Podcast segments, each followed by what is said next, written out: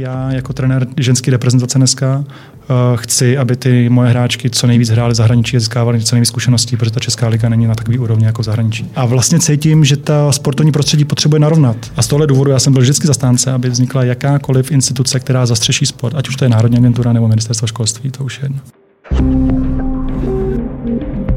Filip Neustr, kandidát na šéfa Českého olympijského výboru a také bývalý elitní pozemní hokejista. Vítám vás u nás ve studiu. Dobrý den, děkuji za pozvání. Já se zeptám na začátek úplně v podstatě mimo tu vaší kandidaturu, která teďka pronikla do médií, nebo vy jste ji oznámil. Já jsem o vaší existenci se dozvěděl asi 2 roky zpátky, že vy jste v podstatě dobyl svět jako pozemní hokejista. A myslíte si, že to někdo ví třeba?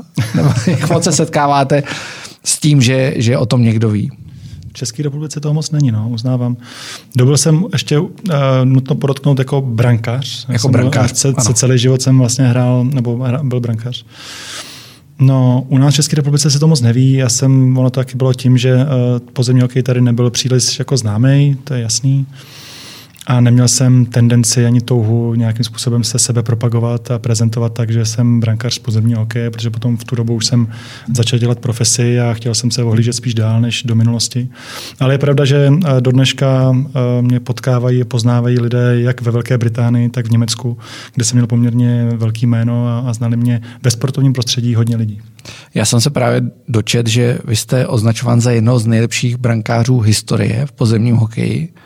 A proč jste to vlastně neříkal v Česku? Protože si myslím, že i tady pozemní hokej máme, asi moc lidí ho nesleduje, ale asi i tady by to celkem zarezonovalo. No, buďme upřímní, v tu dobu nebo i dneska malinko ten pozemní hokej je ustraněn oproti florbalonu. Jo? Lidé ho tady moc nevnímají, neznají. Ty mediální výstupy z toho byly, když jsem byl vyhlášený na mistrovství světa jako nejlepší brankář, potom jsem dostal vlastně zajímavou smlouvu jak v Anglii, tak ve Španělsku. Ale moc to média jako nelákalo ani nepálilo a já jsem tomu nešel naproti, protože jsem neměl důvod se tady sebe prezentovat a vždycky to jako zapadlo mezi ty lepší úspěšný sporty v České republice. No a potom jsem byl vlastně vyhlášený, to bylo asi největší úspěch na mistrovství Evropy, kam jsme se dostali po 20 letech, kde jsme hráli s olympijskými vítězema, se všema nejlepšíma týmy vlastně světa dneska, protože ta Evropa je kolíbka. A tam jsem byl vyhlášen jako nejlepší brankář taky.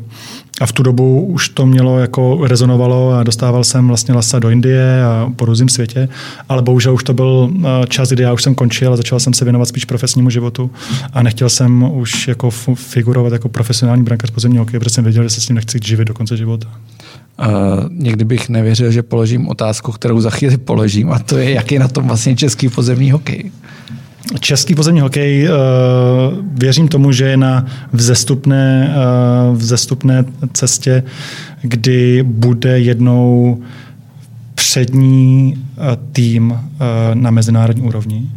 Je to zapříčiněno tím, že to nové vedení pod záštitou Gina Schilderse, který je Holanďan a přijel sem a hrál to celý život, tak myslím, že on to pojal v obráceně a začal vlastně budovat tu základnu úplně ze spoda, což se samozřejmě ukáže po několika letech, ten výsledek nepřijde okamžitě.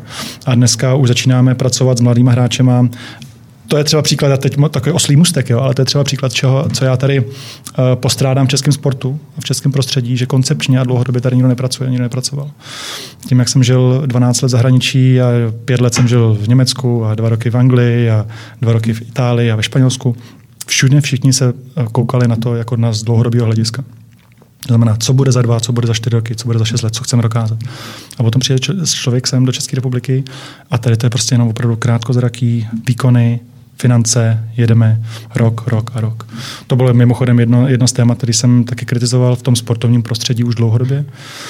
No a takže myslím si, že ten pozemní hokej je na dobré cestě, český pozemní hokej, ale buďme upřímní, já jako trenér ženské reprezentace dneska chci, aby ty moje hráčky co nejvíc hrály zahraničí a získávaly co nejvíc zkušeností, protože ta česká liga není na takový úrovni jako zahraničí. To je možná problém i v některých jiných sportovních odvětví. Já jsem četl ten váš dopis, kdy vy oznamujete tu kandidaturu na šéfa Českého olympijského výboru. Tam je třeba zdůraznit, že letitým šéfem je pan Jiří Kejval. Mě to vlastně překvapilo, jak jste byl v tom dopisu tvrdý. Vlastně kritizoval jste poměrně tvrdě ty poměry v Českém olympijském výboru, který byl jenom asi pro diváky, lehce zopakujeme, i zatažený do té kauzy, která se týká bývalé ministryně školství, tělovýchovy a sportu Kateřiny Valachové. Každý nepochybně zná. Ten olympijský výbor tam hraje určitou roli, k čemu se nepochybně dostaneme. Co se ve vás hlo, abyste tu kandidaturu oznámil? Protože tam se asi nečekalo, že by pan Kejval měl nějakou výraznou opozici. No, to se nečekalo. Myslím si, že ani sám on to nečekal, že by někdo si dovolil kandidovat na pozici předsedy Českého olympijského výboru. Já jsem tak 2 měsíce, 3 měsíce zpátky zvažoval, že bych kandidoval do výkonného výboru anebo na nějaký místo předsedy. Úplně ten hlavní, vy jste se ptal, co se ve mně hlo, tak hlo se ve mně vlastně situace, kdy on si opravdu pozval našeho předsedu, který je prostě čistý Holanďan, který věnuje hokeji dobrovolně, prostě hokej zasvětil celý život. A on si ho regulérně po 8, po 12 letech pozval, aniž by ho předtím viděl nebo kontaktoval. A opravdu mu začal nabízet prostě různé výhody v tom, když mě nebude delegovat do pléna, protože já jsem podle jeho slov nekonstruktivní kritik Českého olympijského výboru. A v ten okamžik jsem si říkal, ne, tak já budu kandidovat proti němu, pojmenuju to všechny ty věci, které tady jsou, a to není jenom tohle, těch věcí je poměrně hodně. A vlastně cítím, že ta sportovní prostředí potřebuje narovnat, že potřebuje opravdu konstruktivně, teď myslím naprosto vážně, konstruktivně narovnat a táhnout za jeden provaz, což se dneska neděje. A v roli, nebo předseda Kejval, to sportovní prostředí už nikdy nedá dohromady, protože on byl ten, který ho rozvrátil. A jak se dostalo? No, tak vy to tam popisujete. Je to dlouhá historie. Zásadním zlomem se stalo to, že on v roce 2012 měl ambice stát se střešní organizací pro sport. Když nám vlastně vypadla Sazka, mimochodem, což byl velký problém českého sportu, a on byl jedním strůjcem. Já se tady jenom chci ptát těch lidí, kteří byli zasvěcení, jakou roli tam v tom on hrál, protože myslím, že to byla role zásadní. Tak on vlastně se rozhodl, že Český olympijský výbor bude ty prostředky rozdělovat prostřednictvím svých programů, ty miliardy do sportu, a dělal všechno proto, aby se stal on střešní organizací a vlastně zároveň začal konkurovat České unii sportu a Ministerstvo školství a mládeže, tělovýchovy a mládeže.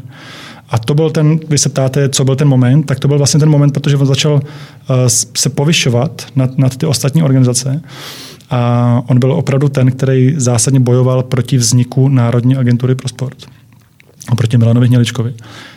Která vznikla, jo, já osobně jsem za to rád, ne protože bych se chtěl zastávat Milana, ale já jsem už 6 let říkám, že je potřeba tady, aby vzniklo Ministerstvo sportu. Ten důvod je úplně jasný. Ta agenda Ministerstva školství je 90% škola. 10% je sport a neexistovala tam žádná zpětná vazba, žádná kontrola, žádná konstruktivní a dlouhodobá práce, žádná strategie, ani koncepce. To prostě neexistovalo. A z tohle důvodu já jsem byl vždycky zastánce, aby vznikla jakákoliv instituce, která zastřeší sport, ať už to je Národní agentura nebo Ministerstvo školství, to už je jedno. No a on ne. A on byl vlastně bojoval proti. A teď si prostě pokládám otázku, jestli člověk, který je ve vedení Českého olympijského výboru jedný z nejvýznamnějších organizací sportovních, bojoval proti Národní sportovní agentuře a zároveň bojuje proti České unii sportu, může to sportovní prostředí sjednotit. Já jsem přesvědčen, že to nezvládne a ani to dělat nemůže, protože má tam takovou historii, která myslím si, že už je na čase, aby opustil své křeslo a šel dál. Tam je v celé té kauze je vlastně zajímavý ten spor mezi Českým olympijským výborem, včera s panem Kejvalem, a Českou unii sportu, o které vy mluvíte, v čele s Miroslavem Janstou. Celá ta kauza, abych to tady jako zopakoval pro diváky, kteří na to budou koukat, vznikla tak, že Česká unie sportu měla vždycky nejvíc těch dotací. Poté najednou přišel Český olympijský výbor, měl jich víc.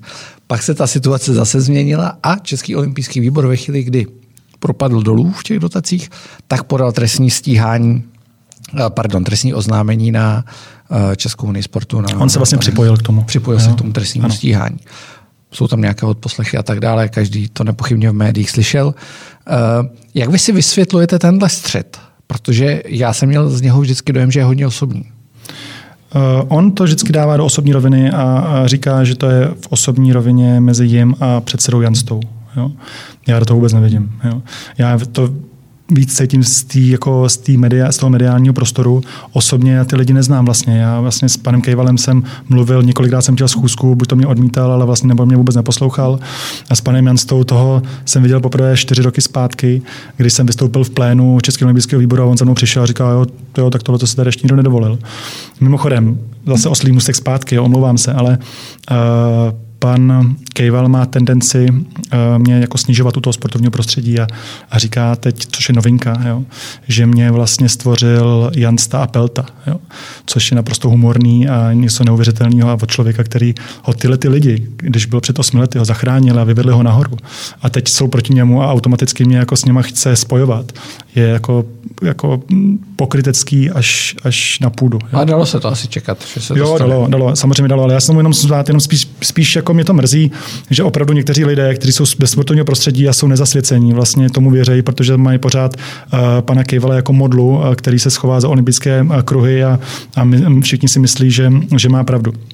Ale pojďme zpátky, omlouvám se, to byl takový oslý mustek, ale pojďme zpátky k té kauze. Já myslím, že to byla zásadní chyba Českého olympijského výboru, respektive pana Kejvala, že se k tomu trestnímu stíhání připojil. Protože vlastně on měl partnera, hlavním partnerem byla Česká unie sportu a tím vlastně podrazil svého partnera.